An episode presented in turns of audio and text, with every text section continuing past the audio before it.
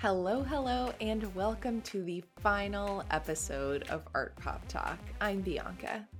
And I'm Gianna. Today is the last day of Art Pop Talk. We know this has been a dreaded moment that we have been waiting for, but we are going out on top. We are going out with a bang, as they say, and with the APT recap of your dreams. That's right. But before Gianna and I get on this Sad Girl Central station down memory lane, we are doing one final art news segment, taking a closer look at the iconic Barbie dream house in light of Greta Gerwig's highly anticipated Barbie movie. For one last time, my dearest friends, let's art pop talk.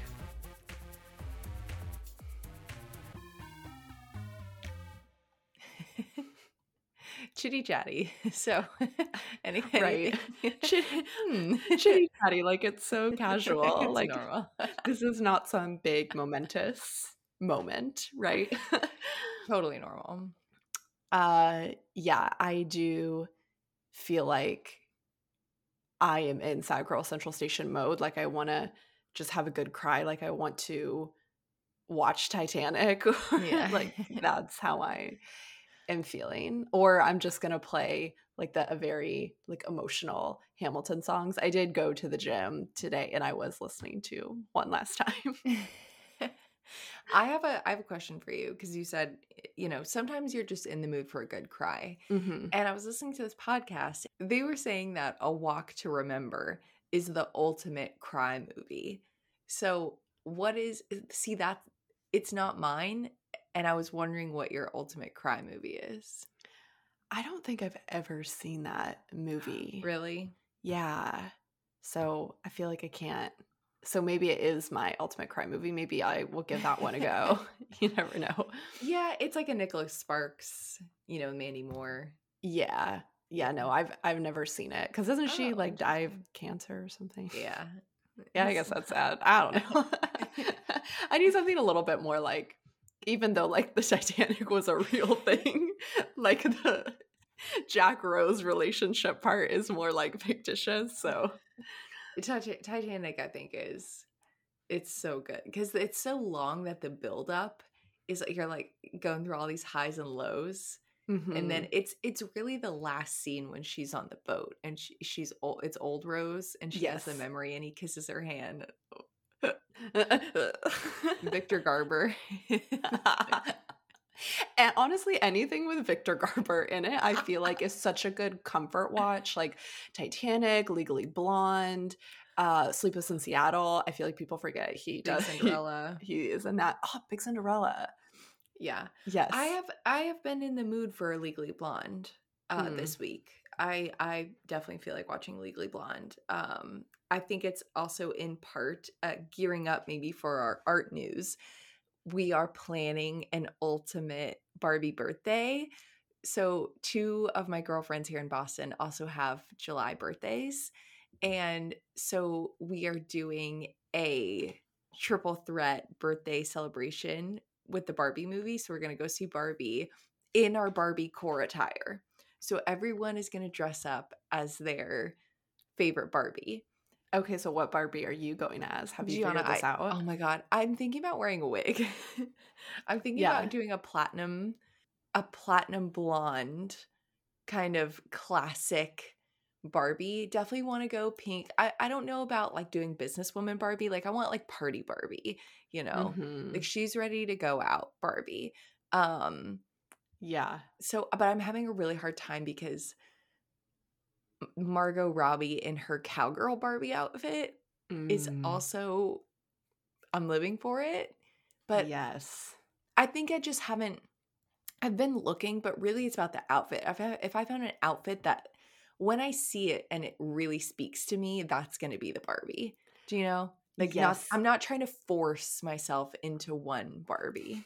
Yes, 100%. Although I will say, I know that Dua Lipa is, I believe, Mermaid Barbie. She's mermaid Barbie. You are kind of giving me like mermaid oh Barbie Oh vibes because like you have always just had like the long hair. Like I don't know, I feel like if you it, it's kind of giving like disco like fantasy Barbie vibes, which I feel like is up your alley.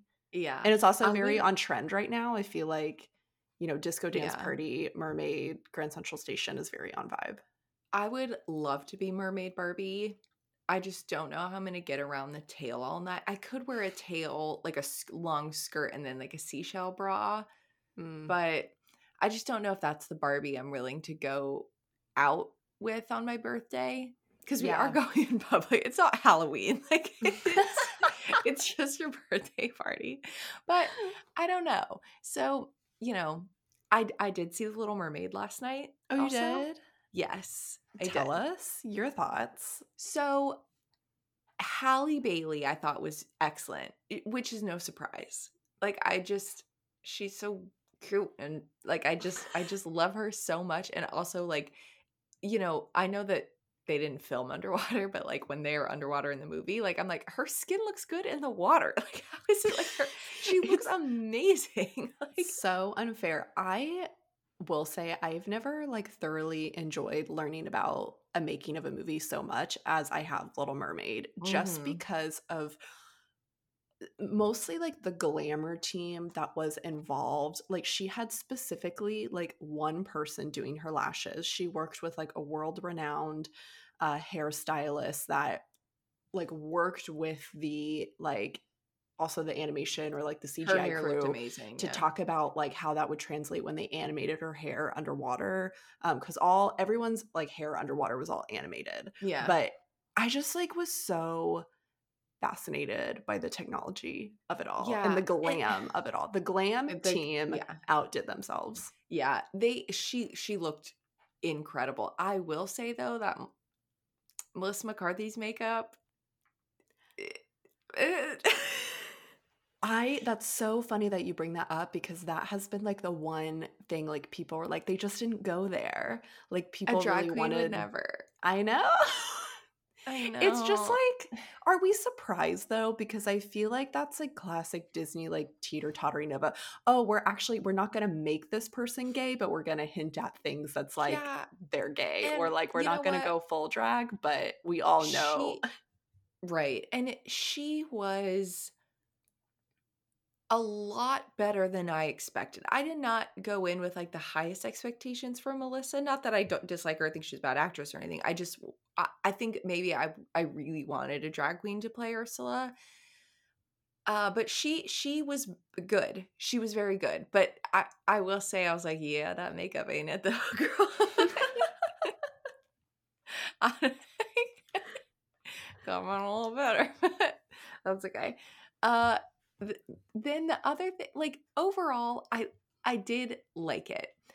Underwater scenes were not my favorite though. I actually really liked the like on land part because it was the part that was different. From, we just got to see more about like the island, and it makes sense she's not in like a European island off the coast of you know like somewhere you know it's right. Caribbean, and so it which makes sense. And so I just I loved seeing the the on land scenes were cool. Kiss the Girl was my favorite song. I really like that. The, but the the choreography and the the editor or I get the director of some scene. I know it's one director for the movie, but like just the the the choreography that the bodies had in some scenes were just really bothering me and in prince eric he gets a solo song and i really liked the actor for prince eric but he has a solo song that was just terrible and the choreography was so odd like he didn't know what to do like no one told him where to go or where to stand like, like it was just so goofy because and it wouldn't have been if they if they like directed the scene better that was my Mm. that was my biggest issue with it And that's interesting that you're talking about the choreography and that not being an underwater scene because learning about like watching the behind the scenes about how they had to do this choreography without like obviously you can't do that with like real right underwater creatures. So like how they did that was very thoughtful. i'd love to watch a documentary about the behind the scenes of this movie like a full documentary on the making of it because i think that would be really interesting and it, it looked it looked good underwater under the sea I will say was like a letdown compared to the animated version. I just didn't think it was it was it was lackluster for me. But I've been a little honestly, I'm like a little scared to like go see it on the big screen because I don't like like deep ocean scenes. Like it gives me a lot of anxiety.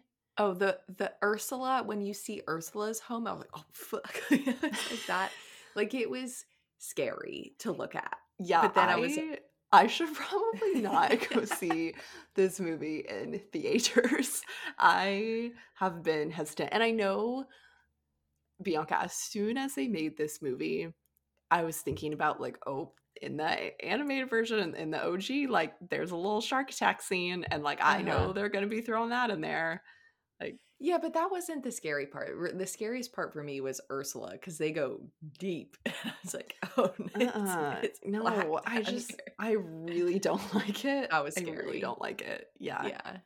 yeah. So The I eels were will just- scary. Flotsam and Jepsam. Jep- they were scary. Flop, Flopsam and Jepsam. I truly never thought about it until you just said it. Um, yeah, I'll just probably wait till I can see it at home. yeah, I mean that's fair. yeah. Um, oh my gosh, so I mean, Bianca, this is last chitty chatty. So I mean, I kind of feel as though if if there's anything that you want to get off your chest, let people know the highlights of what's going on in your life, now's the time. Or forever hold your peace. I don't know. I feel like it's I don't know. I, I feel like I'm just like I said last time, like I'm just I'm in summer mode. I went to a lovely bachelorette party last weekend, went to Dollywood last weekend, and that was the kickoff of summer. And um I'm just excited for summer. I mean, I've got some summer travel happening at the end of June. Um ready for ready for Fourth of July, ready for Barbie, lots of big movies. I feel Andrew and I were talking like this is the comeback summer of, or this is like the comeback of the summer blockbuster. I think like we Indiana Jones, we had Little Mermaid, Barbie is going to be huge. Oppenheimer, um, a new Transformers movie. We have into the the second Into the Spider Verse. Um, what else we have? There's so many trailers we saw last night. Um, I feel like a lot of a lot of summer movies are are coming out. That's exciting. I'm excited to go to the drive-in, and then your your wedding caps caps all of this summer. So my I'm wedding just- caps the cap. I know. I am really pleased about that yeah, I'm really timeline. I'm I'm really happy with myself. yeah so i'm just ready to i'm just i feel very like happy to just like cruise along this summer and feel like it's i don't know being able to travel a little here and there being able to see people but also really like take in you know a good like leisurely the leisurely moments too i guess in in boston so it'll be Mhm. nice yeah, absolutely. gianna anything Well, speak now or forever hold You'll never hear from me again. Um, I feel the same. I feel like my seasonal depression has lifted. I feel like I've got the sun, you know, energy is like I Mhm. don't. So that has definitely been bringing like a new. But on the other hand, we are in the three month stretch from the wedding, and so with the summer has also come a level of anxiety I have never experienced before in my life. But the good news is, is I won't experience this again because I only plan on getting married once. Um, so I never have to do this again. But I was at a wedding reception this weekend actually and I was just talking with some other girlies I know who had just gotten married and they were talking about the street the 3 month mark and how they were like ah yes like I remember this time in my life so uh, I feel as though I'm not alone in it but I also feel like we're in the thick of it Mhm. and um just excited to get this show on the road got some you know exciting things coming up um like Bianca said, I'm just excited to see like family and like Yeah. friends over the summer and then Mm-hmm. get to like encapsulate that all with the wedding. So, Yeah, hundred percent. yeah, yeah. So, the last wedding updates, I'm sure that you all are so sad. Everyone's like, "Why is this podcast turned into a wedding show?" Truly, I've really hijacked it. Uh, all right. Well, are we ready for one final?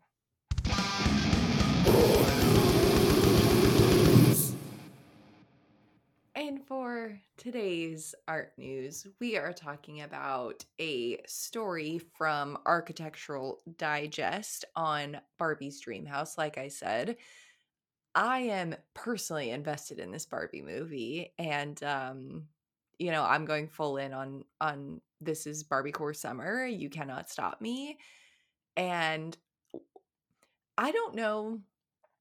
I feel like there's kind of two camps where one camp is like, I could care less about this Barbie movie. Like, I literally don't care. And then there's me who's like going to throw up watching the trailer. Her fucking feet stepping out of those heels. I, I just don't I- like, I'm gonna, I'm gonna throw up. Like, it just, it's just amazing. I would agree with that, Bianca. And I think it's because this is really like a pop culture fanatic's dream because of those visuals and how Mhm. immaculate they are. There's Yes. just something about it that is truly hitting. Oh, oh my God. It's just, it's just everything I ever wanted. And there's nothing that I wanted more than Barbie's Dream House. And Mhm. then now it's like, you mean to tell me that someone really, really made Barbie's Dream House? And not only that, they made Barbie Land. And it's just, I, I'm just going to cry. Like, Do you want me to cry? yeah i i will. So um in this article from architectural digest it reads barbie's dream house is no place for the bashful. There are no walls and no doors said greta gerwig. Dream houses assume that you never have anything you wish was private. There's no place to hide Greta Gerwig, who is the director, obviously, for Barbie, enlisted production designer Sarah Greenwood and set director Katie Spencer. They are a London based team and they also worked on period pieces such as Pride and Prejudice, Anna Karenina. The two for the Barbie movie took inspiration from Palm Springs mid century modernism, including Richard Neutra's 1946 Kaufmann House and um they say quote everything about that era was spot on. They strove to make barbie real in this very unreal world. Uh the team had apparently never owned a barbie before so they literally ordered a dream house off amazon and they used that to study the scale of the house and they said that the scale was quite strange. They had to adjust the room's very quirky proportions and they needed it to be 23% smaller than human size for the set. And gerwig said quote the ceiling is actually really close to one's head. It only takes a few paces to cross the room. It had an odd effect of making the actors seem big in the space but small overall this uh, dream house the set was uh, built on warner brothers studio um, outside of london and barbie's cinematic home reinterprets neutra's work as a three-story fuchsia fantasy with a slide that coils into the pool gerwig says quote I wanted to capture what was so ridiculously fun about the dream house, alluding to past incarnations like the bohemian 1970s model uh, that had trompe l'oeil Tiffany lamps and the 2000 Queen Anne Victorian house, uh, which had all these lounge chairs. Gerwig said, Why walk down the stairs when you can slide into your pool? Why trudge up the stairs when you can take an elevator that matches your dress? Her own references ranged from Pee Wee's Big Adventure to actually something we've talked about here on APT, which was Wayne Thiebaud's paintings of pies. Um, for Barbie's bedroom, the team paired a clamshell headboard upholstered in a velvet sequin coverlet Her closet has all these coordinated outfits that are in what look like Barbie boxes. Uh, Ger- or Greenwood said, "quote It's very definitely a house for a single woman." Uh, noting that when the first dream house came out, a cardboard foldout was so sold in 1962. It was rare for a woman to own her own home. Spencer adds that, quote, she's the ultimate feminist icon. Gerwig says, quote, we were literally creating an alternate universe of Barbie land. She is aiming for authentic artificiality at every opportunity. Um, so they have a lot of CGI, which you can see in the um, trailer where Margot Robbie and Ryan Gosling are kind of moving through all these like iconic Barbie uh modes of transportation like the RV they have the jet ski they are in like a winter scene and there's that kind of CGI background but it looks very playful. Also of course everything needed to be pink. Gerwig adds maintaining the kidness was paramount. I wanted the pinks to be very bright and everything to be almost too much. In other words she continues she didn't want to forget what made me love Barbie when I was a little girl Greenwood said that construction actually caused an international run on the fluorescent shade of Rosco paint. The world, she laughs, ran out of pink. So, if I could live in Barbie's dream house, I would. I mean, there's no doors or anything like that, but if I was in Barbie's dream house, I might get over it.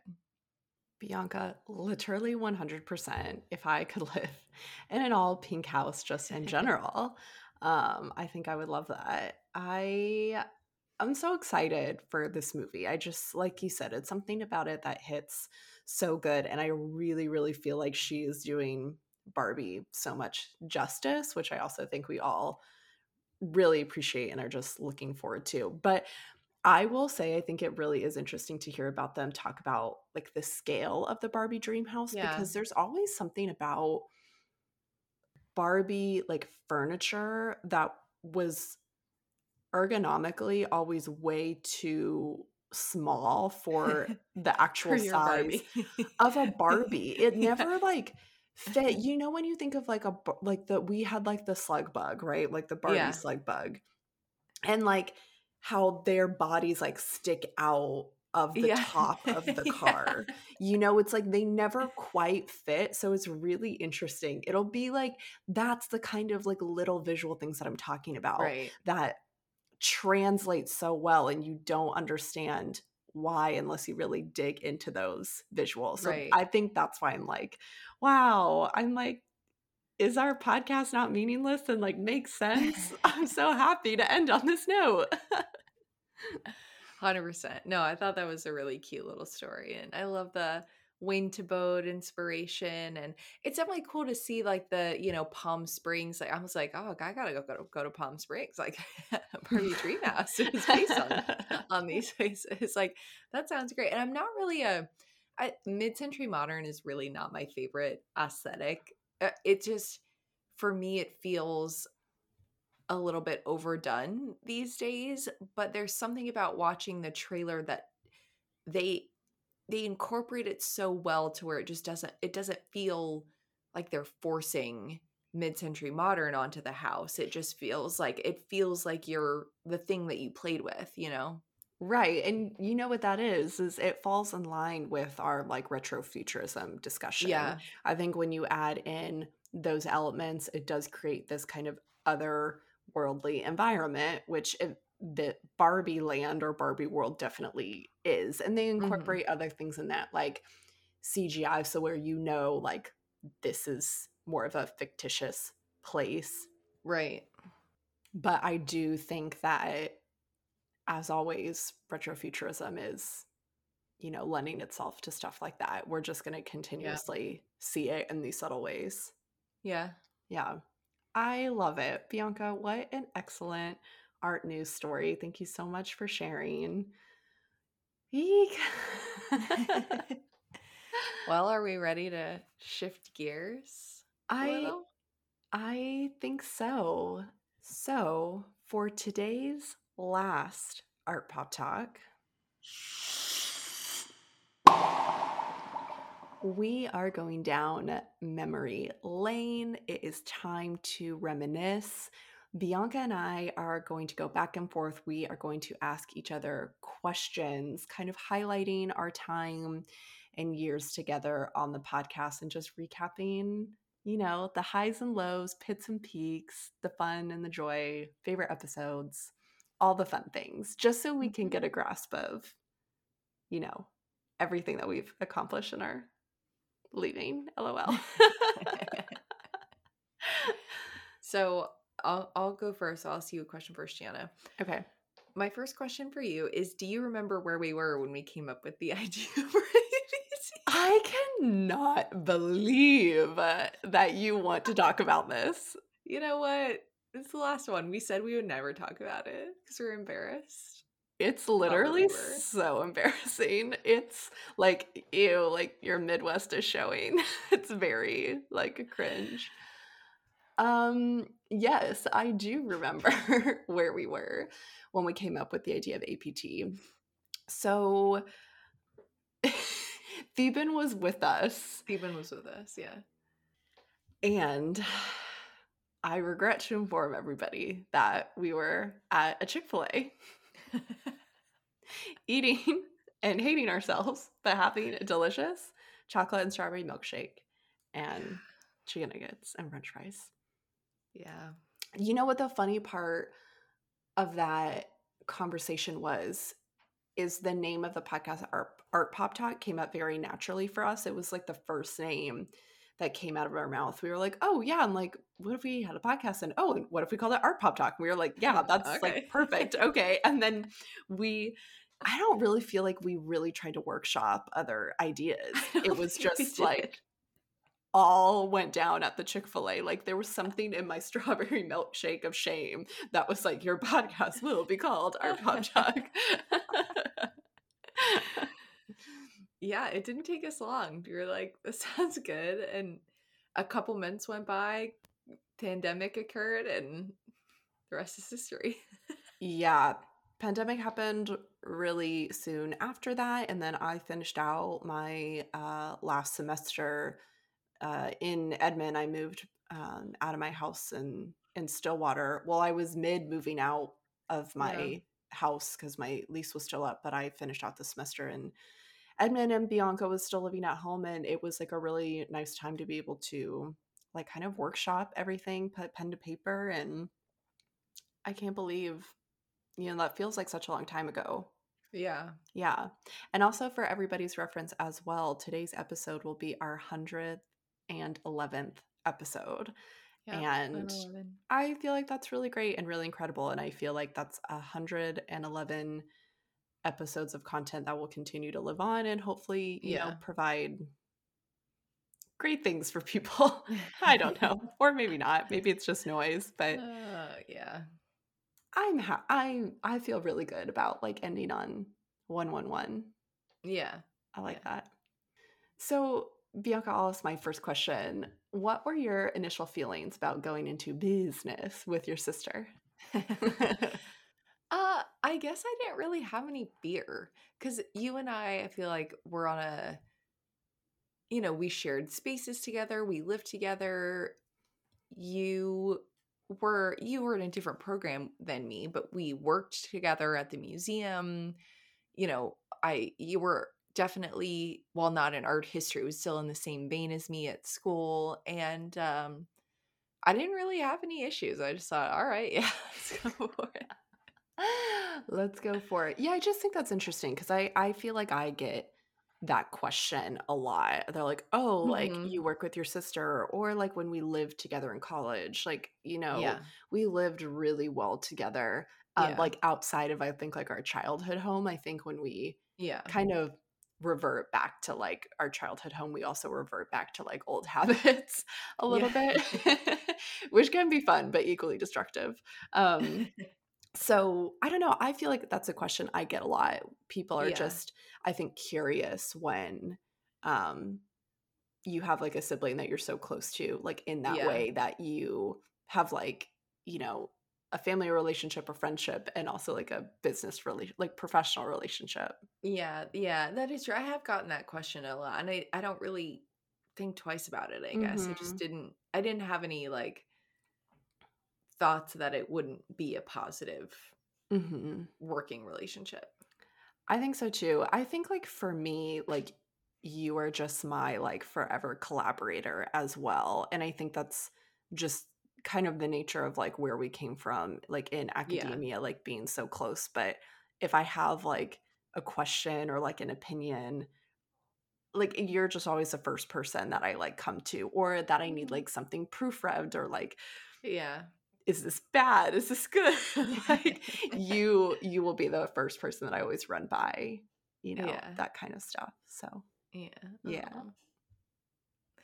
Okay Okay, number two. what were your pits and peaks of running APT? my pits and peaks of running apt um i think the thing about being like a small business owner or just being like an independent creative is you have to be a person that wears many different hats Yeah. And I think that is where the burnout comes to play. And like you kind of wish that you could be putting that energy into other things.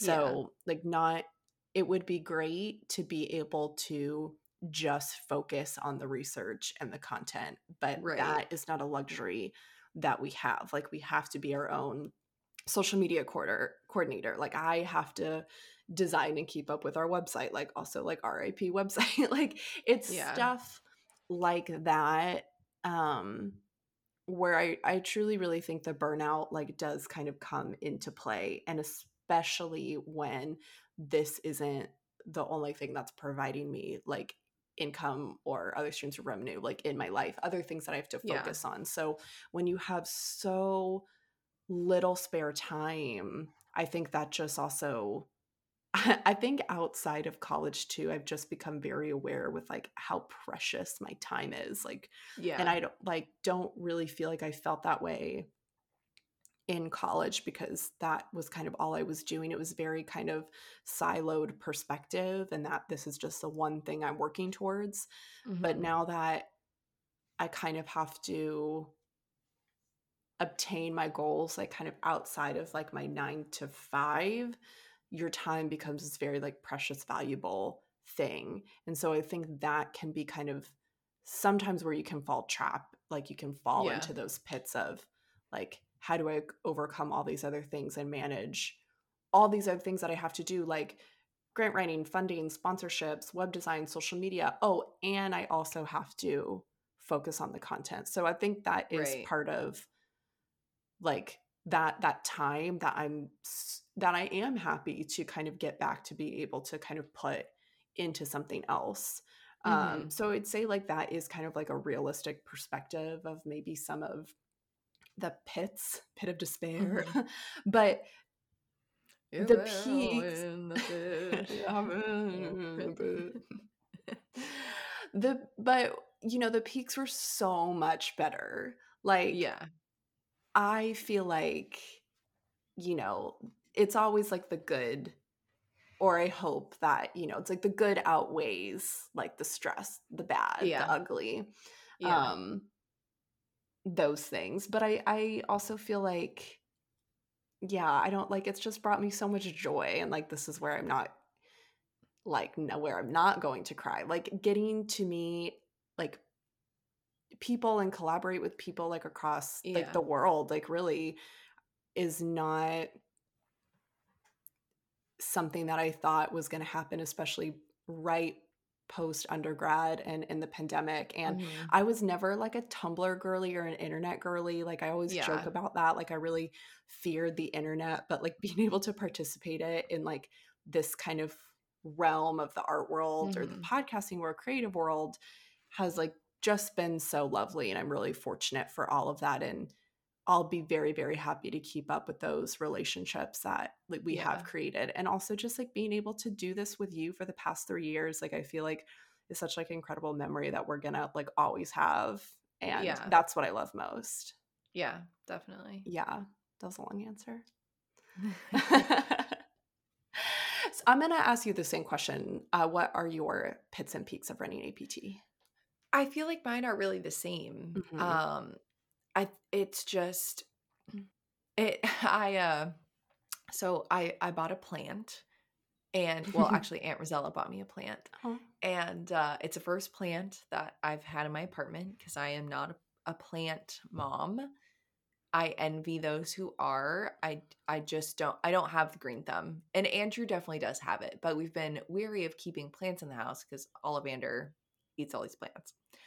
So we were keeping a plant in a He pot. Like a Does Ollivander has Yeah. swallowed whole like three of my air plants? yeah, he just he will tear them to shreds. So I bought a pot or be, to plant this thing in because we were keeping it in literally like a cooking pot, like a pasta pot, like for weeks because I didn't have a planter for it. So I go to this plant store, and this guy was he was the owner of the store, and he was awesome. He is actually an artist, and he 3D prints planters, like he designs them and prints them, and then uh, sells them in his store.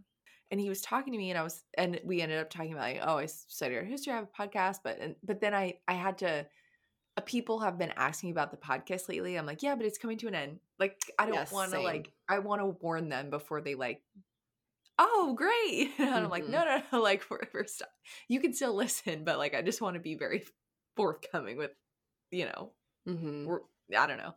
So I'm like talking to the stranger about it, and he was like, "Oh my god, no! Like, don't stop the pod-. like." He was really trying to convince me like not to end the Oh podcast, God. and he was like, "That's so niche, like that's so cool," and I was like, "Yeah, it is cool, but man, it's been." You know, Gianna and I had a lot of amazing help from people getting the podcast started, turning it into an actual LLC, like designing merch, making the music. But at the end of the day, it's just Gianna and I trying to run every single department of this business. And Mhm. it's, you know, editing, it's research, it's equipment, it's social media, it's trying to get our name out there, applying for grants, like applying for sponsorships, trying to grow the podcast. Like, and then the mental toll that took, you guys know why I ended up getting rid of TikTok because that took a serious mental toll and i'm i always think about if you could have just pushed your what where do you think we would be if we were able to create more content on TikTok because we were really starting to take off on TikTok but I couldn't do I couldn't do it. I knew But I knew what I cost? couldn't do it. Like, but at what cost? Right. Like mental health. and so I I couldn't do it. I just and so that's a big pit Mhm. for me is like what could be because every time I talk to someone, they're so excited about the podcast, and this guy was like, "This is amazing! Like this concept is so cool," and I'm like, "Yeah." Or you know, when I listened to your and Jane's episode, I was like, "This is a great show." right, but and it then it's like instant regret. But yeah, but it's just it the the pit is just that we don't have not that we don't have support because we have so much support from people but it's the, it's just the band we don't have the luxury of quitting our jobs and doing this and only this. Right. and you know maybe if we did that during covid we would have taken a different path. And if we said you know what? We're quitting our jobs. We're only investing in this. We're going to hire people. We're going to hire interns you know but that's just not the way it worked out and that's okay. But Mhm. it is like a it's just like a a back and forth that you know i think Mhm. about i guess. But my peaks are the same as yours. Yeah, yeah. I would say, yeah, we're on the same page as always. Yeah. yeah, yeah yeah. okay so what have you learned about being a businesswoman uh or uh, what have you learned about podcasting Mm, yeah. I'd say, you know, all the little things that you talked about, like very len- the sponsorships, the grant writings, the applications, the building an LLC, building a small business, all has really uh, lend itself to me to where I would like to be in kind of the next phase or next trajectory of my career. And um, what I have complained about pretty consistently on the podcast is that my undergraduate degree really did me like a disservice. I feel like really did me dirty, and how when Mhm. you are going to school to you know get a bfa you're just taught how to make art and it's not a prerequisite to um, or a part of um, the program to take a business course and Mhm. so i feel like i've just been really out of the loop on a lot of things you know and so i Yeah. feel like not that art pop talk was like a soft launch like for myself but there's so much that i've taken from it that i am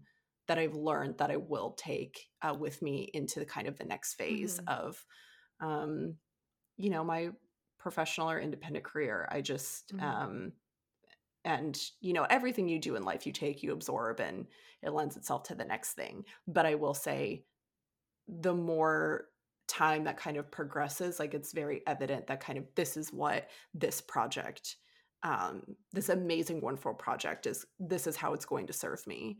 Yeah. Um, and also just the content from it. Like I think I've really learned you know what content i'm interested in what content i'm good at producing and how it Mhm. can translate into other forms of media as well Yeah. yeah Yeah. yeah um okay bianca so what was one of your favorite interviews or special guests on apt This is really hard. I I've been thinking about this and like you said we've had literally every guest we've had has just been so amazing. I think that the one of the most impactful ones for me was having Yatika Starr Fields on because we we started our museum career by learning about his artwork and Mhm. learning how to give tours about his artwork. And when we found out he was, you know, interested in coming on the podcast, I mean, I was like, oh my God, fuck, like a celebrity's like coming on our podcast. Like, it was just, it was such a surreal moment that someone I admire so much and so someone with such success in their careers coming from the same place that I came from Mhm. uh was willing to talk to me and I just I admire Yatika so much. And so that that was a that was a really really big moment. And that was pretty early on too. So um I feel like I, I would say Yatika's was just really impactful. yeah totally yeah that'll be like like at my funeral i hope like that's like the list of gianna's like accomplishments and she interviewed like artists from around the world Uh-huh. like Yatika Starr Fields like yeah Um, Gianna, what was the most startling discovery that you found on APT? okay this is like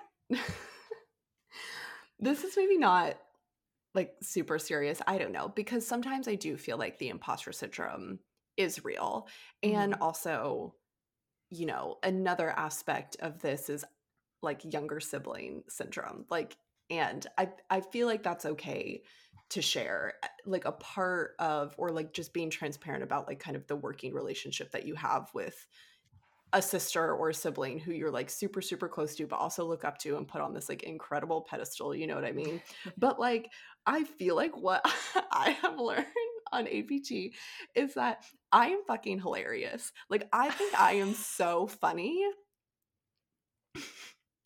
And i truly think that that is what i bring to the table and i've like literally sometimes like we have these episodes of art pop talk and we're bringing on these like historians like i have so much respect for women's art wednesday. Jane and paloma comes from especially paloma she's just like this collector of degrees like just incredible like such a well-spoken brilliant women and like I sometimes I'm just like, mm-hmm, yes, yes, yeah. like, but I truly feel like that's okay because I know what I bring to the table with this discussion, and I feel like it's a little bit of comic relief, and I feel like that's okay.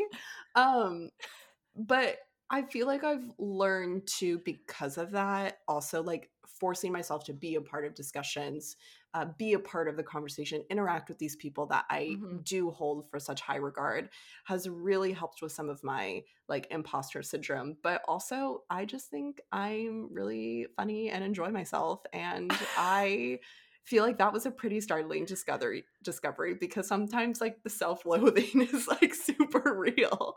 Um but as far as like our overall content, like startling discoveries, I mean, I feel like there are a lots of little examples that I could give you, but I think the best part of APT is looking at something, analyze something, and then us having a conversation and just working through our thoughts and feelings about it Mhm. together and changing our minds about certain things together. And I feel like so often, like, we are not like able to do that or to like change our minds about something or to Mhm. let ourselves be persuaded and um i just think that's been kind of the funnest thing and i think a refreshing perspective or conversation to have just like in today's world um like little things like that we've discovered like our discussion on Rae Dunn, I feel like was by far like one of the most interesting.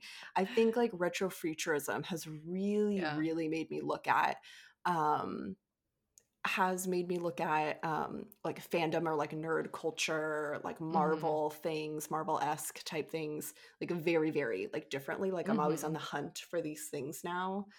I would say also like our bathrooms or bathroods episode is also like I hope every time anyone ever goes into like a public bathroom is like thinking about like the yeah. concepts of a bathroom and just yeah like i had no idea you know what i mean like i go use a bathroom every day and i don't think about like all these things yeah. yeah so those are like the fun things but overall i just feel like my startling discovery on apt is i know what i bring to the table well, I just want you to know that while you are fucking hilarious, I never laugh harder than when I'm with you or julie on a Pora. True. I also want you to know what incredible host and researcher you are as well. And you're an amazing creator. I mean, you studied art, so no, obviously you're an amazing creator. But outside of being funny, like you put in a lot of work and research and you're also very good at that.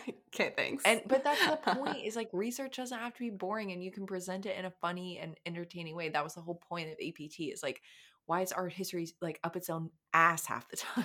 like, right. No, for sure. And it's just interesting not that I feel like an odd duck out. It's just, you know, my perspective and how I talk about art like the way that i speak about it comes through the like creation of, mm-hmm. of art and then perchance yeah. someone might read like some obscure artist statement you know mm-hmm. somewhere um so you know the kind of putting like pen to paper um I think like art is kind of like a formal and yet informal like experience with creation. Yeah. And I think that really lends itself to the way that I talk and the way that I mm-hmm. write. I need that um I need like the eye lens and mm-hmm. sometimes art history doesn't always do that you know it's yeah. like you're not yeah allowed to have like your own perspective you have to speak for the canon and contribute that way right yeah so bianca this might be a good next question how has art pop talk helped you professionally i mean it was everything to me professionally uh when i didn't have a job this was my profession mm-hmm. um it's helped me realize that I can voice my own opinions and not be so scared about. it. I think I know we've talked about that a lot, but you know, cancel culture can be really toxic while it's good to call not good people and things out it's also it also creates this kind of suffocation of culture and opinions and it creates fear of being wrong and being judged. And I think this has taught me how to be vocal and stand up for myself also and that's not something that is encouraged by academia or art history or museums um, that is a profession where i felt swallowed and beaten down and there was no there was no room for growth. But because i had apt because I was a content creator who was turning academic research into something that's fun and digestible. I am where I am now with my new job and I absolutely love my new job. Like I just and it's it's really I'm I am where I am because we had APT and it it means everything to me and to my professional career and where I'm going from here. I mean, I am a content creator and content manager in the the best way and it's just it's so much fun and at my job I can create things that are accessible and fun and I can reference pop culture and I'm not put down mm-hmm. because of it. Uh, and they welcome that and they accept it. And yeah, it's not going to fit every piece of content that I work on, but they're they're so open to ideas that I bring to the table and we can collaborate and build off those and like expand upon those and that's because of APT. I love that. Yeah. Yeah. Um, what is the cringiest moment you feel like you've had on APT? I feel like for sure, just in general, like our first episode was for sure like the cringy, like it keeps me up at night. And yeah, but we never take it down. We I like, it's- know it's because just- I feel like I I need it. Like there's like I need to like humble myself and I need everyone to know that I'm like from the bottom. Now we're here. like I am humble as fuck. Like go listen to my first episode that I have like full free will to take down and I don't. You know, Yeah. I just think Yeah. it's like when you the first picture I drew was shit or like all like half the things in my undergrad portfolio are Mhm. just like a joke or like a rip off of something I saw like on Pinterest, you know? And yet all of those things I think are like building blocks and I also keep and I hoard all those things because I love the record and the documentation of being able to look on that development like that Mhm. development I think looking back at that record is like super helpful to Mhm. me and so that's the amazing thing about having like a digital archive like the podcast is you can go back and you can see that record and we've had like moments where it's like we've we've done episodes where we thought this was like a critical perspective but then through other conversation we were like oh you know what like rich people own art and i just need to get over that like Yeah. you know Mhm. or like j- just there's so many little examples but um i just think it's important to keep also those kind of first like baby step episodes out because i you know not that this is like a super inspirational platform or hopefully like you know people are like i want to be just like bianca and gianna on apt the podcast that lasted three years but i think like building blocks are helpful and for other people to Mhm. see that Yeah. When you're starting something out, it doesn't have to look pretty.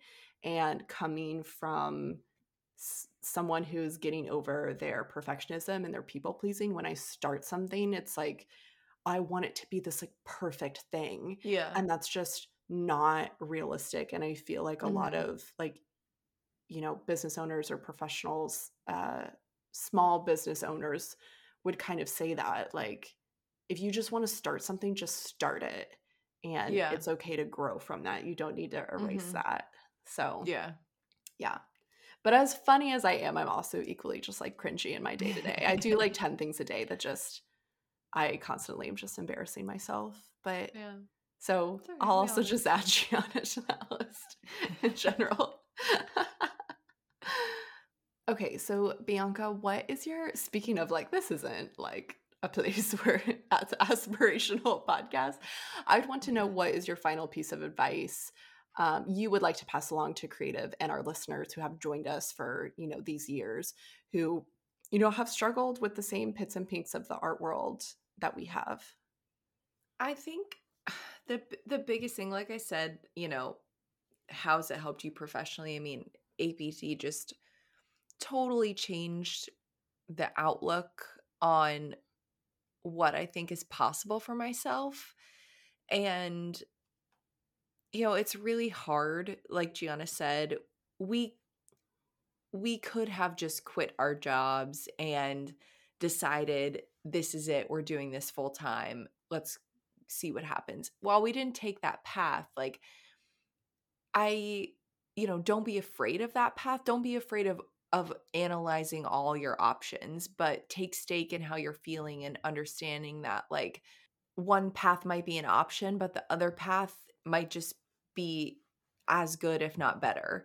And, you know, your trajectories can change, your ideas can change. You don't, you know, I think today we're, we get very hell bent on people flip flopping, like, oh, well, they said this last week, but now they, you know, now they're saying this. It's like, okay, well, I just don't be afraid of, of welcoming change in yourself because it's brought me to where I am now. And I think that Gianna and I also had a lot of personal learning. Like, like Gianna said, I when we started, like I was like, this has to be perfection. Like we cannot miss one week. Like this has to be amazing all the time. We have to do like X amount of research hours to make sure that everything is perfect. And, you know, there was a part I was really afraid of opening up about like my true feelings or or letting what I needed get in the or I guess like kind of uh go up against what I thought APT needed. Mhm. And those things can interact and they can go together and you can change and y- you should welcome that and embrace it cuz it can it can lead you to anywhere. And and no path that you're going to take is going to be the wrong path. Mhm. Gianna, what's something that you wished would have happened on or for APT? I would say IRL collabs.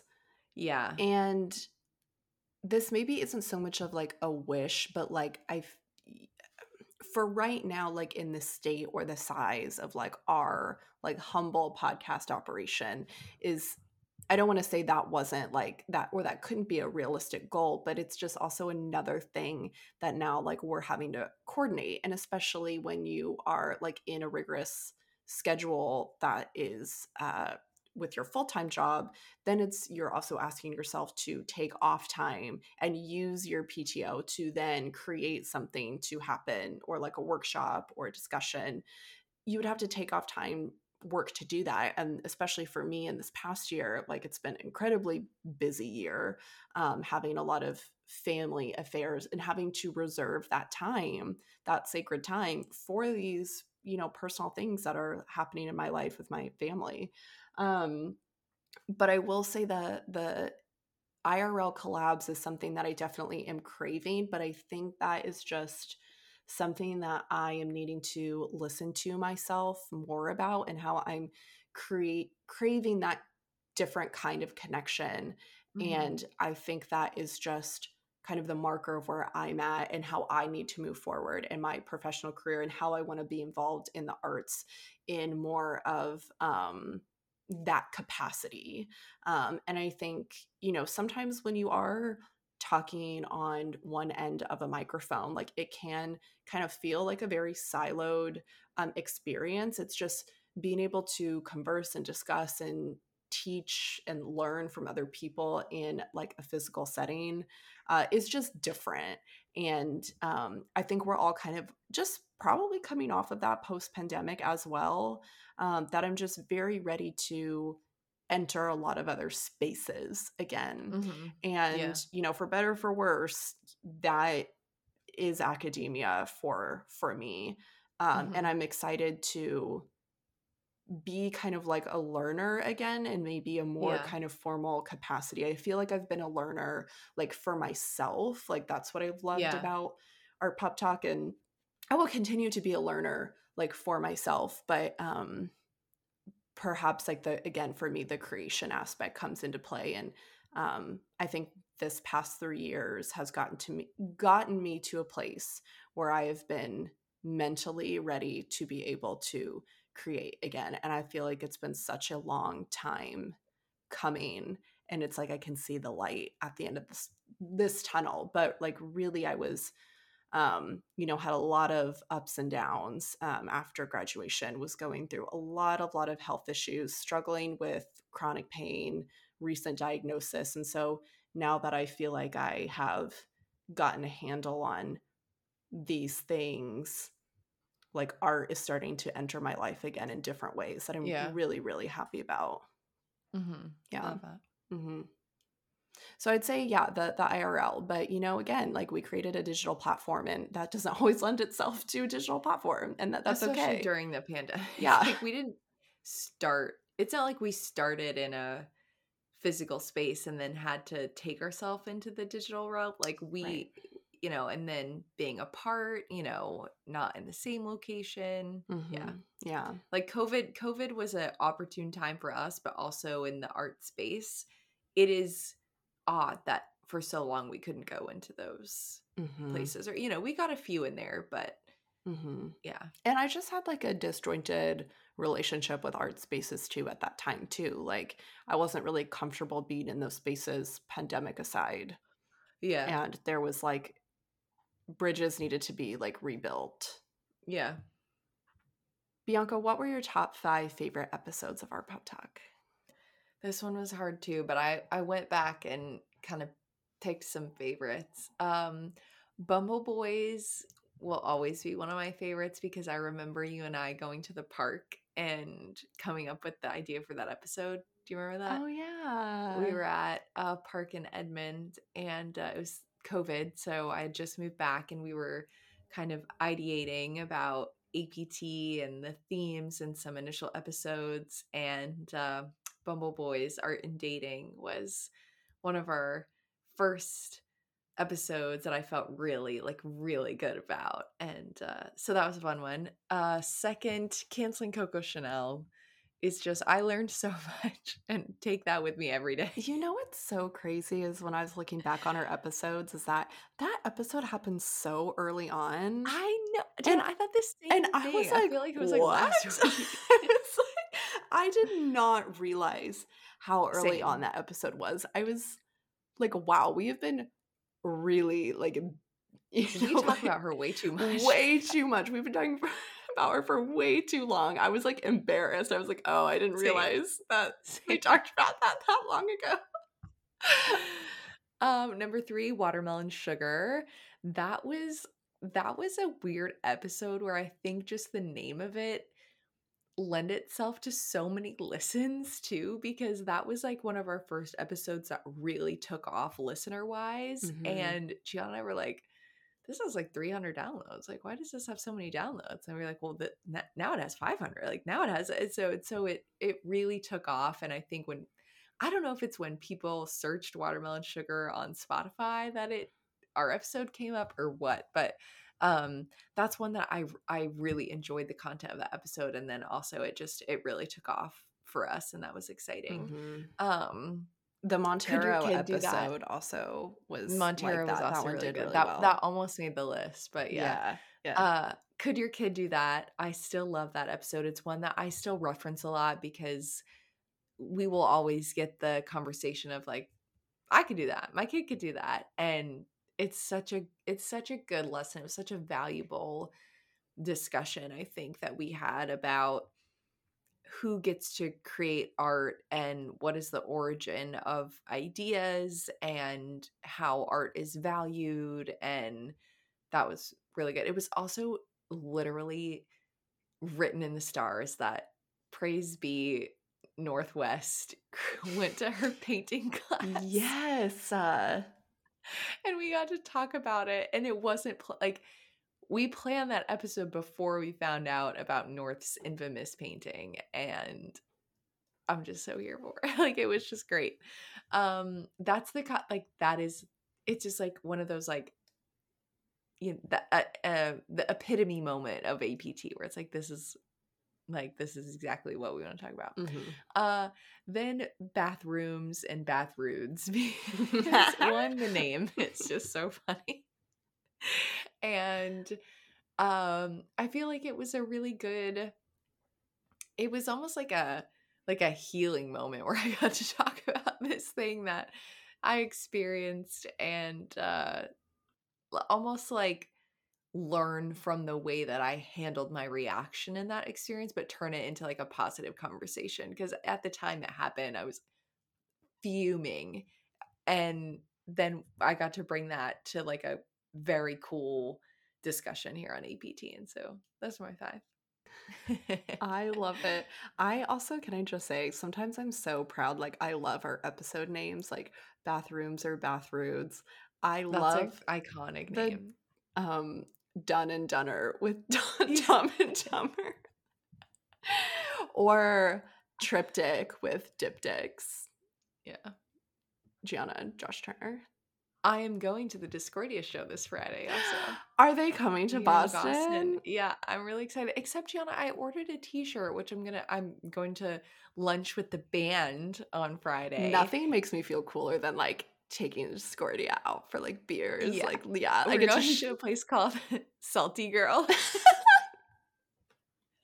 so I'm really excited. I love that. Um, and uh, yes, I'm going to going to lunch with the band on Friday. But I ordered a T-shirt like in April because I want to wear your your work and my Discordia merch to the show, and it's still not here yet. Oh, just get one at the show. They'll have. I know, but I already table. paid for it. Well, then just they'll give. It's Josh will just be like, okay, I'll just give you one. I know. I just have I just have to talk to the band. I'm gonna be like Miranda Cosgrove in School of Rock and like listen, I need you need to get your merch together. Yes. I have not received it. Band manager. um, Literally. I will say the vinyls finally came in for Triptych, and Josh gave me mine, and exquisite. They look so good. They look really good. Yeah. Yeah. Love it. Well, Gianna, should we do one more question for each other? Yes. Let's do one more Okay. question.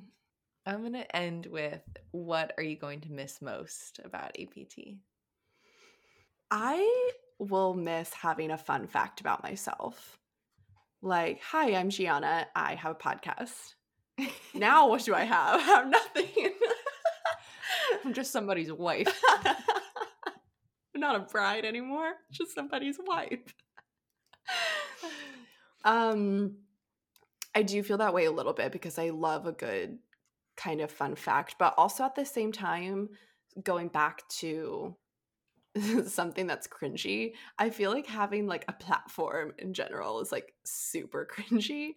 So also being like I have a podcast, like please don't judge me like I'm a podcaster um so there's like pros and cons to that yeah. um but i mean i think i'll just like miss the weekly like check-ins that you know our weekly Mhm. meetings i will really miss our google doc the google doc Yeah, is where it happens chitty chatty like the google doc brings me so much joy pranks in the google doc I know. I love when I when I get to talk to you in the Google Doc. so fun. So I definitely will miss that, but there are also aspects of that that I know like that's my favorite part that will never go away cuz like you are like my lifelong collaborator and you know some things that you and I have talked about was you know these are ideas and a perspective that has changed us like it's it's a lens that we like to share and i don't think that'll ever go away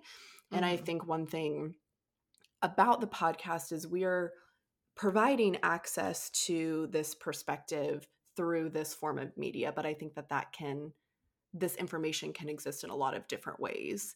And so you know i think in the future bianca and i will probably humor each other to kind of keep talking about these things but i think it'll just look different. It doesn't have to only live on this podcast. So that is why also i think even though like art pop talk like llc that is coming to an an end the ideas and the conversations that we have about art and pop culture are not coming to an end Yeah. and so that's the part that doesn't feel sad to me mm-hmm. Yeah.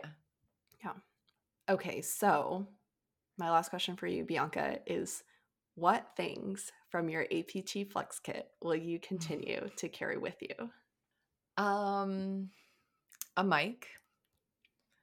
Um, I would say a Google Drive. You know, that's always on on my phone. So uh, I do I do love our Google Docs. Um, a Chromatica sticker Mm. that's not fucking stolen and sold on Redbubble by someone else. An Bought it. original, an original APT Chrome Chromatica sticker. Um and maybe like all the imaginary merch that we never got to make. Oh, oh yeah, just our, our hopes and dreams. Yeah. Thoughts and prayers. Yeah. Amazing. Um, I also did. I Oh, I, I have one more. oh that I- sorry. Please go ahead. uh, the infinite amount of photos I have of museum labels, like the didactics, like photos of didactics. I'm like, oh, this is such a good APT topic. Yes. yes. For sure. Yeah. Yeah. That's, that's all. I love it. Excellent answer. I figured it's it's always nice to to end on what would you put in your flex kit? Yeah. Yeah. Yeah. That's a great party question that we can we can take with us. Mm-hmm. Whew. I don't what do you want to say? I want to say that I love you and I adore you, Bianca Martucci Fink. Thank you for sharing these past years of collaboration with me. Appreciate your time. want to be respectful. I know it's been three years. I think I've taken up enough of your time. Um, so I want to thank you, but I also know that Bianca and I, um, as a whole, want to thank everyone who has supported us and supported the podcast. Audrey, Sid, Adrian, Josh, our lovely mom, and all of our guests. Just thank you, thank you, thank you for continuing to be our biggest cheerleaders. Yeah, 100%. We said it from the beginning, but we have a lot of amazing creatives, creators, people in our life. And, you know, through APT, we met literally people I just, I'm, I'm forever grateful that I know because of this weird thing that we put on the internet. And um, it, it really means a lot. And I just, APT is coming to an end, but know that you can always find us. You can always talk to us. Uh, social media is not that hard to, you know, communicate by.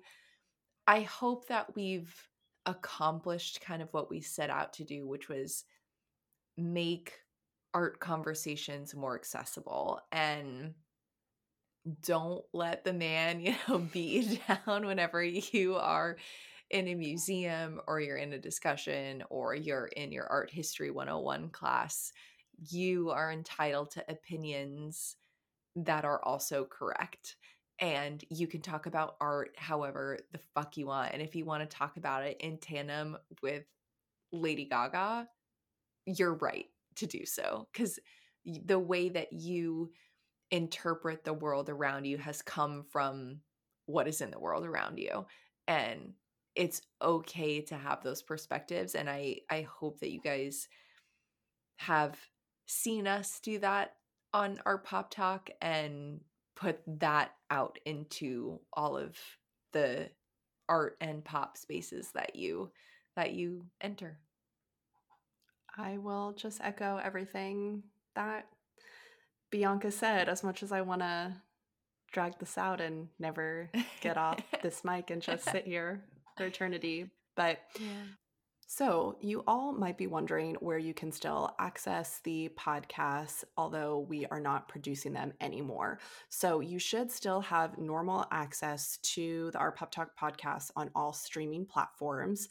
Um, that has not gone away. Our social media platforms will not be deactivated immediately. So, if you do want to reach out through the Art Pop Talk social media platforms, feel free to slide into our DMs. That goes for our email as well, artpoptalk at gmail gmail.com. If you have any inquiries or want to get with Bianca or I, uh, just let us know through those platforms. You can also find us through our personal social media um, if you like, uh, which is linked. Yeah, don't hesitate to reach out to us personally like Gianna said, email isn't going anywhere anytime soon. We're probably not going to check it regularly in the future as we start to phase more of the business things out. But don't be scared to reach out on LinkedIn, Instagram, you know, whatever. We'll, you can find us, I guess. So don't be afraid to to go to our personal accounts either. Yeah, we still exist on the internet. Yes, yes, we do. we do. We do. Um, but it, again, as Art Pop Talk, you know, was this digital archive, we want you guys to have access to that um, and be able to just reference it, like always, where you find your podcast. And with that, to our lovely Art Pop Tarts, thank you so much for listening these past years. We appreciate your support and your conversation. And with that, thank you so much for Art Pop Talking. Bye, everyone. Bye. Art Pop Talks executive producers are me, Bianca Martucci Fink. And me, Gianna Martucci Fink. Music and sounds are by Josh Turner, and photography is by Adrian Turner. And our graphic designer is Sid Hammond.